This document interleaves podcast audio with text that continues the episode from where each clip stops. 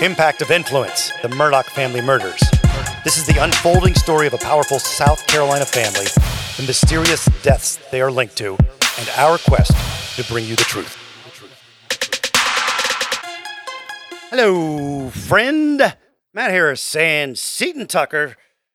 And we're so grateful that you are spending time with us. And this is going to be an interesting one because we're talking about Facebook groups and sleuths and all that sort of thing, which I guess we're in that group. Redditors. Yes, yes, yes. Uh, and there was a New York Post article about this very thing. Let's let's talk about the Post article for a second, Seton. Citizen Sleuth, how the wave of real crime fanatics are causing chaos. That's not always flattering in this article about uh, the the sleuth groups and these citizens that are sometimes getting in the way of law enforcement. Joe McCulloch was quoted in the article. who is the uh, one of the attorneys who we sat next to during a lot during the trial, and he's been on the show, and he's uh, involved in the Mallory Beach voting case. So yeah, he's quoted in there, and uh, they talk about all the podcasts and documentaries that have become this cottage industry, if you will, and how it's not always working out for the best. But I think many times it is. And I don't think it's always necessarily a bunch of ghouls just uh, you know, wanting to be around murder uh, it is people who have this as I don't know a hobby, it may be the case, but a real live interest in solving crime and talking about crime and and giving that information to people who are interested. Yeah, and Jim McCulloch says there's some good things that come out of it and maybe some bad things. And there was also a segment on Good Morning America where Jim Griffin, the attorney for Alex Murdaugh, and Sara Azari uh, discussed kind of the same thing and how that may affect a person's right to a fair trial. Yeah, because they're both defense attorneys, so you, you, That's the could obviously be the perspective. well, it's true. Like, Once once there is a suspect, usually uh, you know that person's arrested. They assume that they did it, right? And, and then when you start adding at all these things and all, All these the media groups, and, yeah, the yeah, yeah. grapes and Uh, we're going to talk to a couple moderators of large true crime groups. Uh, we'll first introduce you to Aubrey, who's a Hampton native. Uh, where is your presence felt during this Murdaugh thing? What was your your your setup? Um, I, I was interested in it. Obviously, I got interested in it because of uh, it being so local to me, and as well as knowing them um, from growing up. And um, I just got it. That's this is my first time into true crime, and honestly, probably will be my last. Really?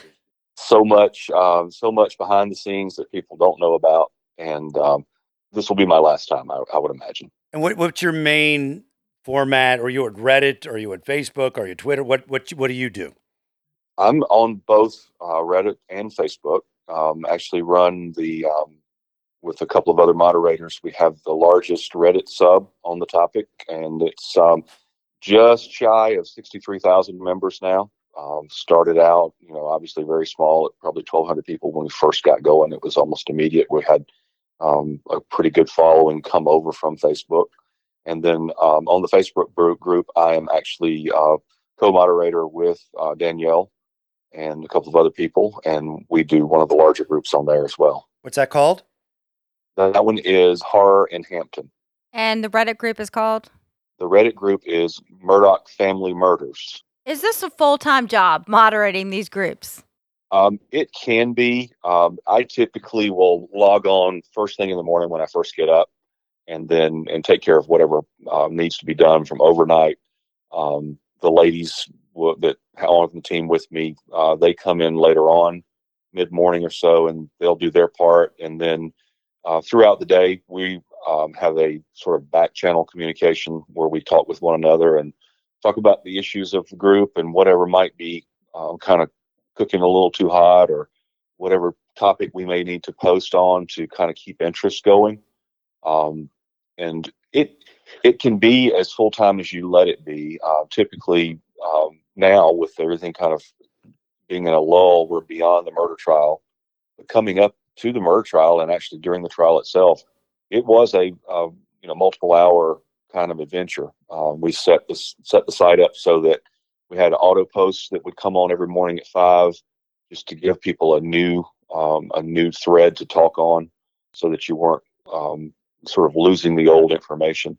Um, but now it's it's just a matter of a couple of hours a day that we spend um, between the three of us. It's not um, it's not really demanding anymore as, as like it was. Well, Aubrey has told us that he wasn't really a true crime person. Danielle, tell us your background and how you got interested in true crime and moderating and, and what you are moderating. Oh boy. Um, I have been following true crime probably since I was a child. Um, and as I got older and social media evolved, I really got involved in social media groups probably around 2016 and 2017. Well, I got a question. I got to stop you right there because I'm trying to understand what were you doing before social media when it comes to true crime. I was an avid true crime reader. Um, Okay. I probably read every Ann Rule book there is, every true crime book I could get my hands on, every show on TV, anything you can imagine. What was your first social media true crime event? Missy Bevers was actually the first case that I got deeply involved in. That was um, a murder of a wife and a fitness coach in Texas. She was found murdered in a church. Oh, jeez. And so you did started a Yeah. uh, a Facebook group or something for that? I followed along in a Facebook group on that and became deeply involved in research with a group of people. And it evolved from there. And then I followed the Pike County Massacre, which was the murders of the Rhoden and Gilley family member family members in southern Ohio on April 21st, 2016. And it's just evolved, you know. Well, I know you have a large Facebook group, Horror in the Hampton, related to the Murdaughs, and you also, I believe, you have one on the Idaho Four. Yes. Yep, we do. The Idaho 4 is called Murder in Moscow. Moscow. I'm not sure how they pronounce that up there. Right. I think they pronounce it Moscow. Um, Murder in Moscow, the Idaho 4. And are those the only two groups you're moderating right now? Those are the only two active groups, yes. There's other groups where cases have been solved and went to trial and such, but those are the only two active groups. And we have like a basic true crime discussion group, but that's pretty pretty quiet as well. Well, I know that you've always been impressed me as being a very fair moderator, as a lot of the other groups. I mean, some can be kind of crazy. Um, but let's move on to technology. Mhm. Um, technology has made it much easier for sleuths to research, and it's kind of created this whole wave of these amateur sleuths. Uh, tell us some of the good things that you've seen from research conducted by av- average citizens. Oh wow, there's a lot of good things I've seen. I've seen things such as being able to find out information that the public doesn't know. For example, when you see documentaries put out on TV, you know, you get an hour of a very large story. So when you have citizen sleuths and the public researching and digging, there's really so much more to the crimes and the people who are involved in them, the victims and the offenders that you learn about when you're researching. You don't really get that when it comes to media, TV, and such because they're limited on what they Right. can provide. That would probably be one of the the perks of it. You know, you you know the cases on a deeper level.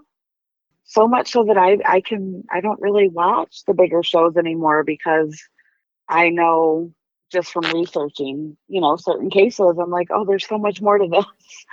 There's so much more than what's being said. Like a Dateline's got to be. You can take away the commercials. It's about you know forty two minute show or something.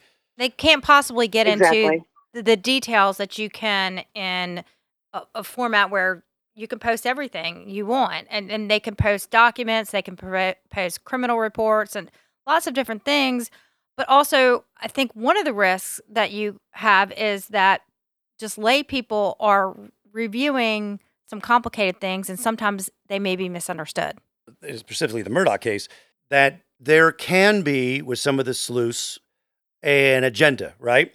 Um, and if you don't, if you don't adhere to a certain agenda, you get a lot of backlash. So there, there can be harm in that way Uh, do you agree, Aubrey, on that? If there's an agenda with a, a group?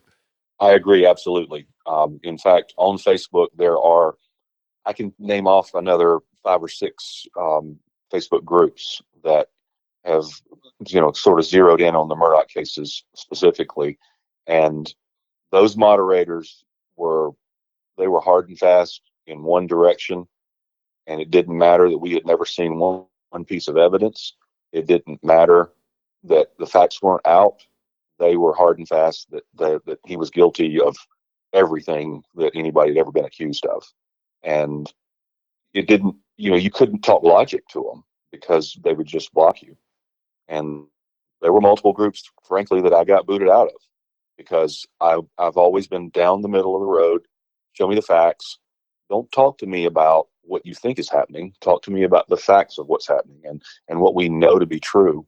And they, there are lots of groups that, that just don't follow that track. They, they get that idea in their head and, and they just allow people to write whatever, um, even though it has no sort of basic in, you know, basis in truth or logic.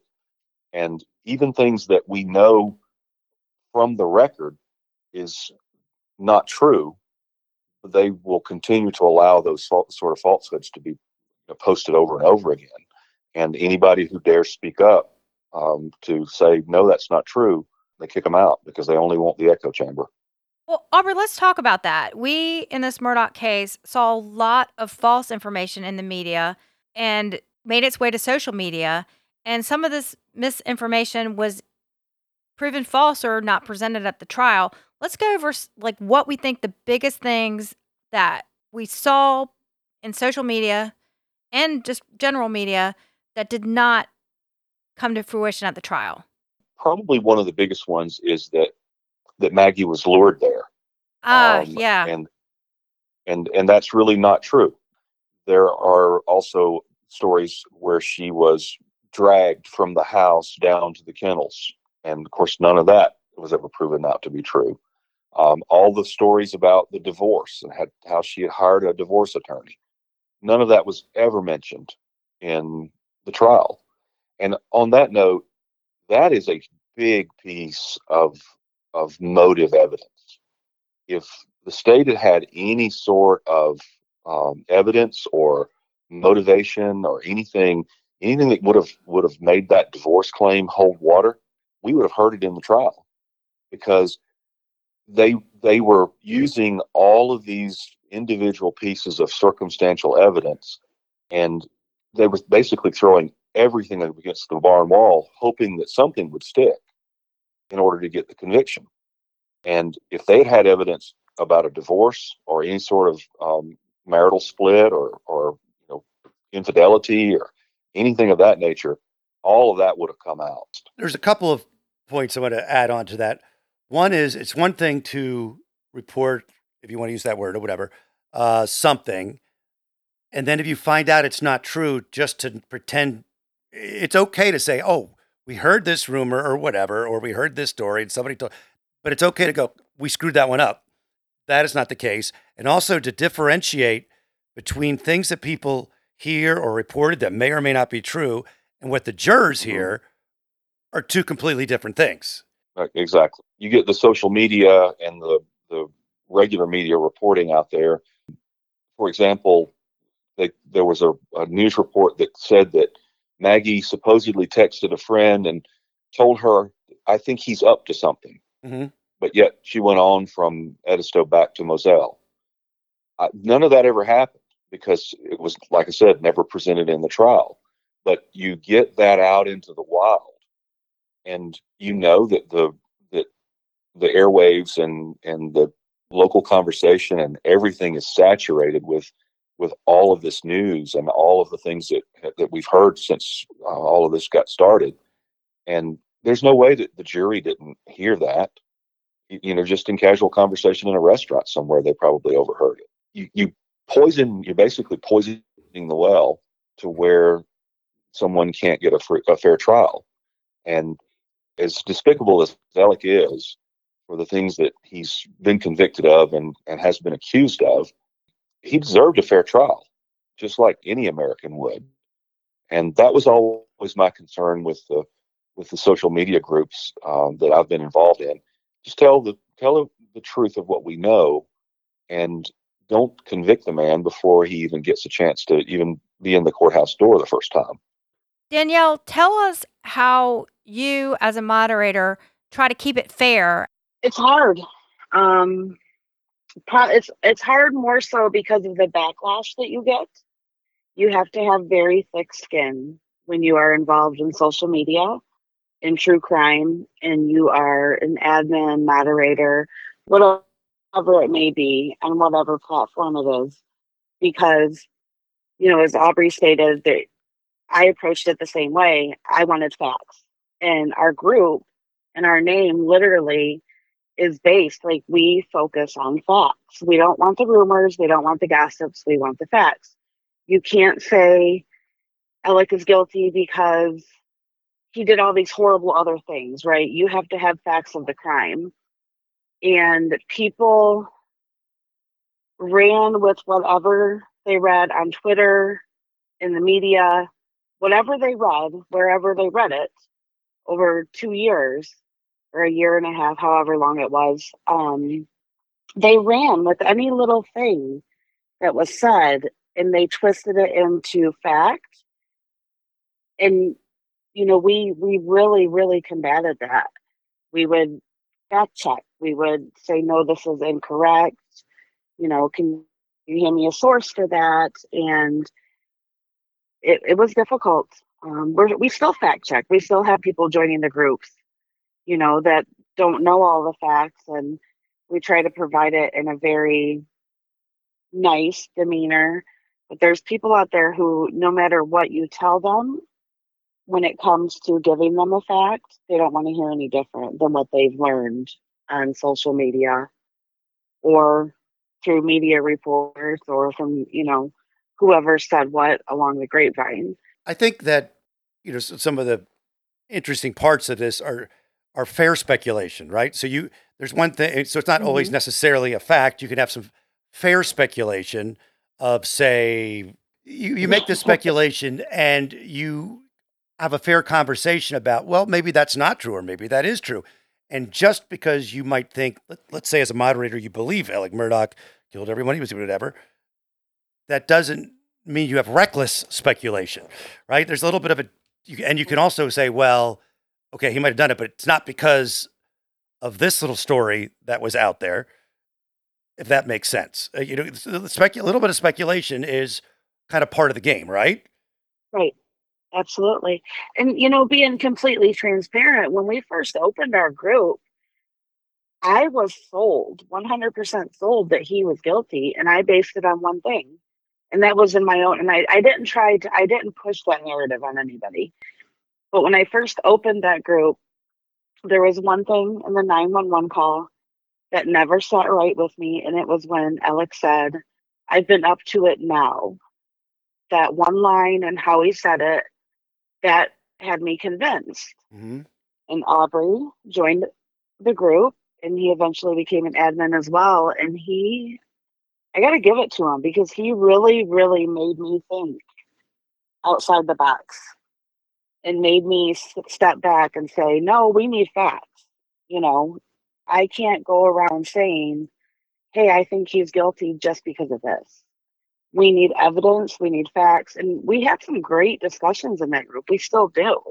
I have a couple of sleuth friends that I've made along the way, and they all talk about what happened and the scenarios, and they have really great theories. And we've received lots of emails and comments on our Facebook page about the discussions. And I, I do think those are fair game as long as it's presented as a discussion.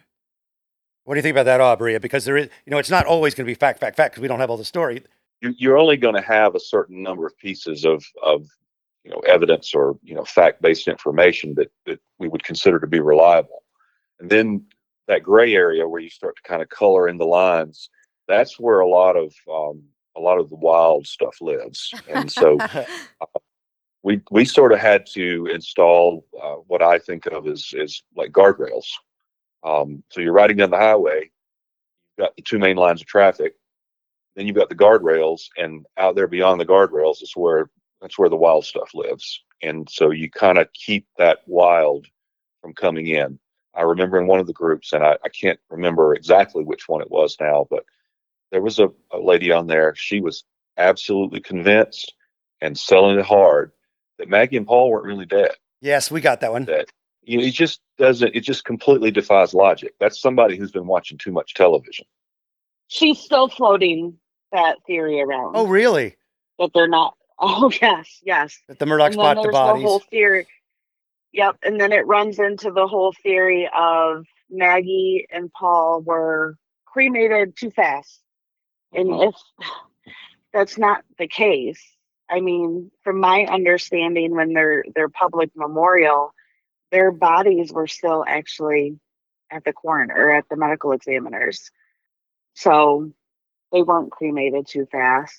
And that then it runs into the whole other well, you know, Alex had them cremated because he wants to cover something up and so then you have to backtrack and be like, well, that's not really how it works. Once the an autopsy's conducted, you know, tissue samples are taken, they're kept. Once the body is released, the next of kin, family member, whoever it may be, has every right to dispose of the remains how they wish to, whether that's burial or cremation. There's no wrong in that. When someone floats out this kind of crazy theory that you know is not really plausible, how do you handle that? Do you say, uh, no, or do you just let people comment on it?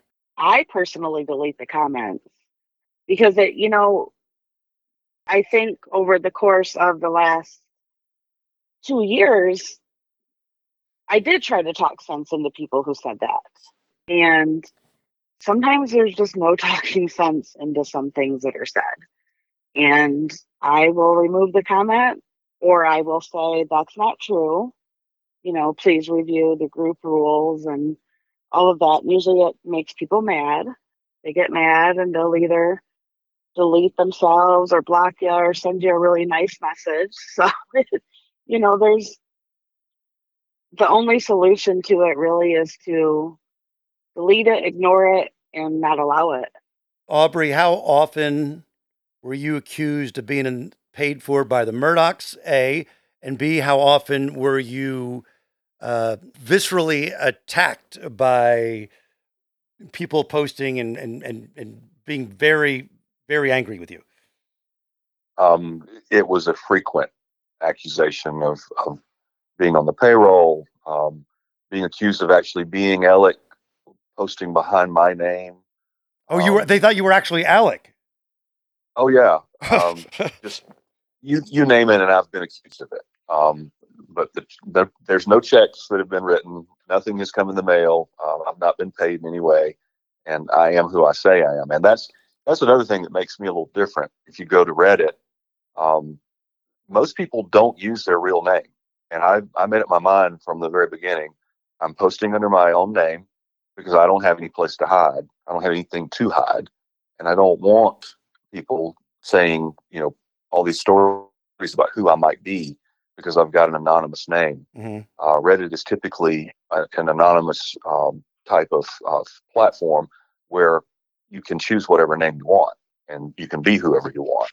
But I've, I've been out and open and, um, you know, consistent from both platforms that I'm participating in, you know, fact based, reality um, anchored, and, you know, I'm just giving you logic. You know, there's there's a world that we all live in, and there's a, there's a, a logic, uh laws of logic and reasoning.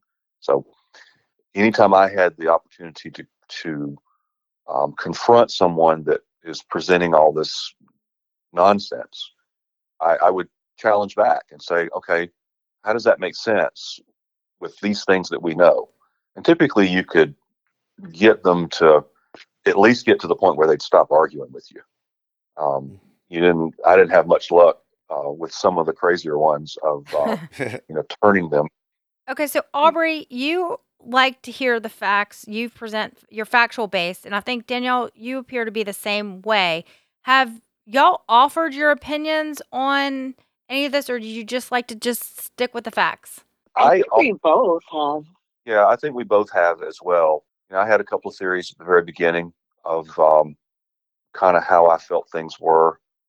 Um, and some of that I, some of that has proven out to be true, and then some of it hasn't. And so, Aubrey, do you believe Alex Murdaugh murdered his wife and son? As I sit here today, I am not 100% convinced that he killed uh, Maggie and Paul.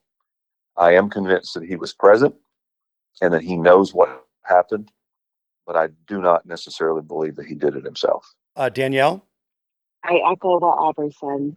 I feel the exact same way. I watched the entire trial. I think we all did. Every minute of it. And there's just still some really big holes that don't make sense. I, I'm not convinced and will never be convinced that he did it alone. And I don't understand what or who he's trying to protect if there is somebody else involved. There's a lot of questions still. Okay, so I want to discuss the relationships of family members on these groups. I know Sandy Smith was at one point on the Horror in the Hampton group, and it's kind of this tricky line because people are discussing things, and maybe that's not a place for a family member. What's your opinion on this? So, our groups, we to actually have it in the group description before you join. You know, if you're a family member, we do not recommend that you join. It's highly sensitive topics. Mm-hmm. It's very hard for family members, for friends, for anybody who who loves a person who's been murdered to see complete strangers dissecting their lives, their murders, what could have happened, what didn't happen, what should have happened. That's very hard for people.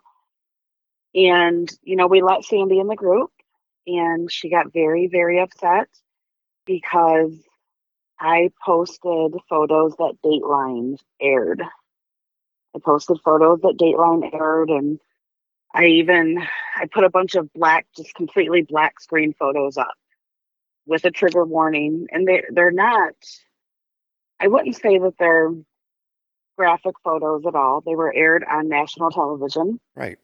But that she you know, that was very upsetting to her, which I can completely understand Totally. It being upsetting and at the same time it, it's a really thin line to walk when you run those groups because we're there to inform. Yeah. we're there to show people what what has happened. And th- these are public images that were plastered on tv there's no pictures of his face or anything like that.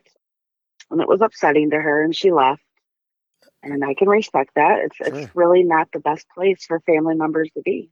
When- Well, let me ask about your you uh, your own personal mental health. Danielle has been doing it for a super long time, and Aubrey, I, I think I know it's not cool that people get really almost violent in the way they're saying things and call people names and that sort of thing. It is not. I say, however, when you're doing these kind of things, it's kind of part of what's going to happen when you enter that space, right? I mean, you you it- it's just kind of just comes with a turf. It sucks. It's horrible. It doesn't justify it, right? But have you had days when you're like, I can't do this anymore, or have you come to that place where there's always going to be a holes, um, and that's just the way it is? I'll start with you, uh, Aubrey, on that one.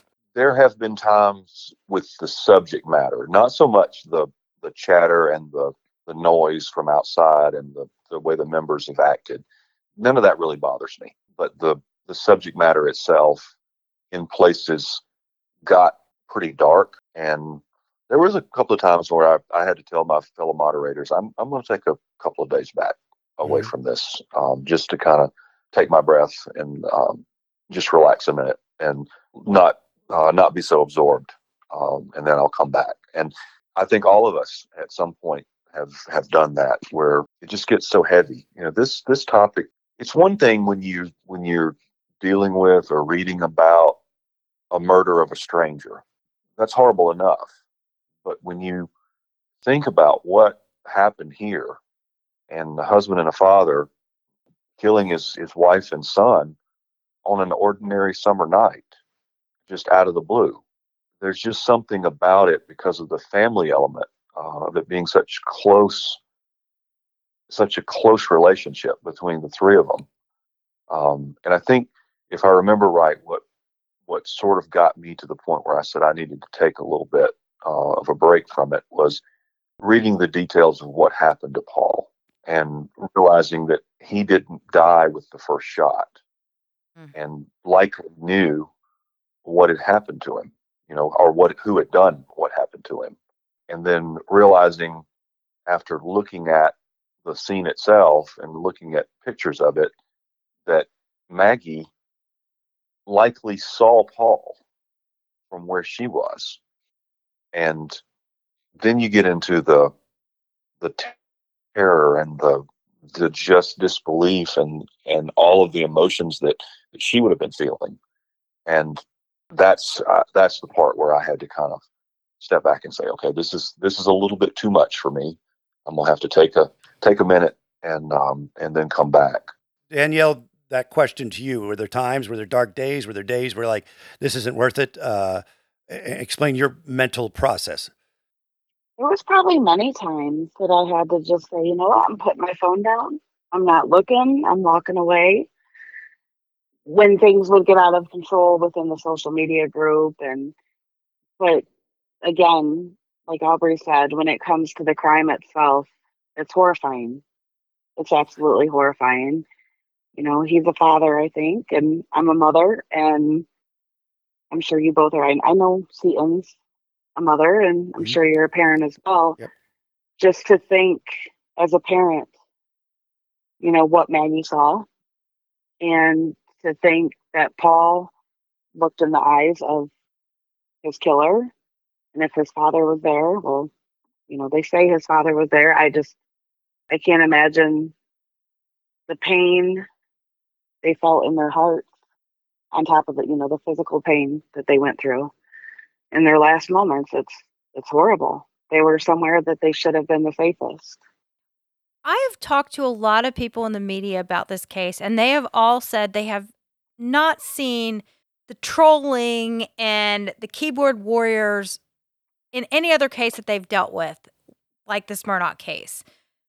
Okay, tell us how many people have you had to ban from your from your groups? Is it dozens or hundreds? Oh my gosh, probably hundreds. I'd Wow. say there's probably hundreds, probably hundreds. I mean, this is the first case I've ever been accused of being. I've been accused of being on the Murdaugh payroll, called a social media knife fighter, a Murdaugh lover. There's a whole meme. There's a whole meme made about us. Really? I was on that meme. Okay. Yep, yep. It includes my name, Aubrey's name, Yep. Seton's name, a couple other names, and it's called. I'm not even gonna say what it's called, but Yeah, I got it's Don't you. just even give it air. ridiculous. Yeah, it's yeah. ridiculous. It is uh, how ugly it got during this. I, I, bet- you know, I've been in the media for, I don't want to say how old I am, but a long time, thirty some years in various TV, radios, and I have never seen various. Well, okay, it's only a few, but uh, you know, people go at each other who are basically doing the same kind of thing. It's just really weird to me. Uh, the attacks and things. I don't get it. Is your Idaho group the same way, or are they more friendly there? Actually, that group is very quiet because that case itself is unhinged, and the the theories in that case are off the wall, and we don't allow that. So that group is very quiet right now. I Okay. expect it to be a little bit more active when he goes to trial, but you know, there's some pretty sinister theories in that case, and I don't have the energy to entertain that. I just don't. I want facts. I want truth. In that case is even more buttoned up and quiet, and there's gag orders, so there's a lot less public information available than Yeah. what there was in Murdaugh. And Murdaugh, we struggled to get information, you know. So this one's even harder to get verifiable information. As far as Murdaugh, it's it's been the worst. Yeah. It's been the worst I've ever seen. Well, I really respect the way you run your group, and you are just trying to keep it factual and not going different crazy directions or conspiracy type things. So we really appreciate you coming you. on. Yeah.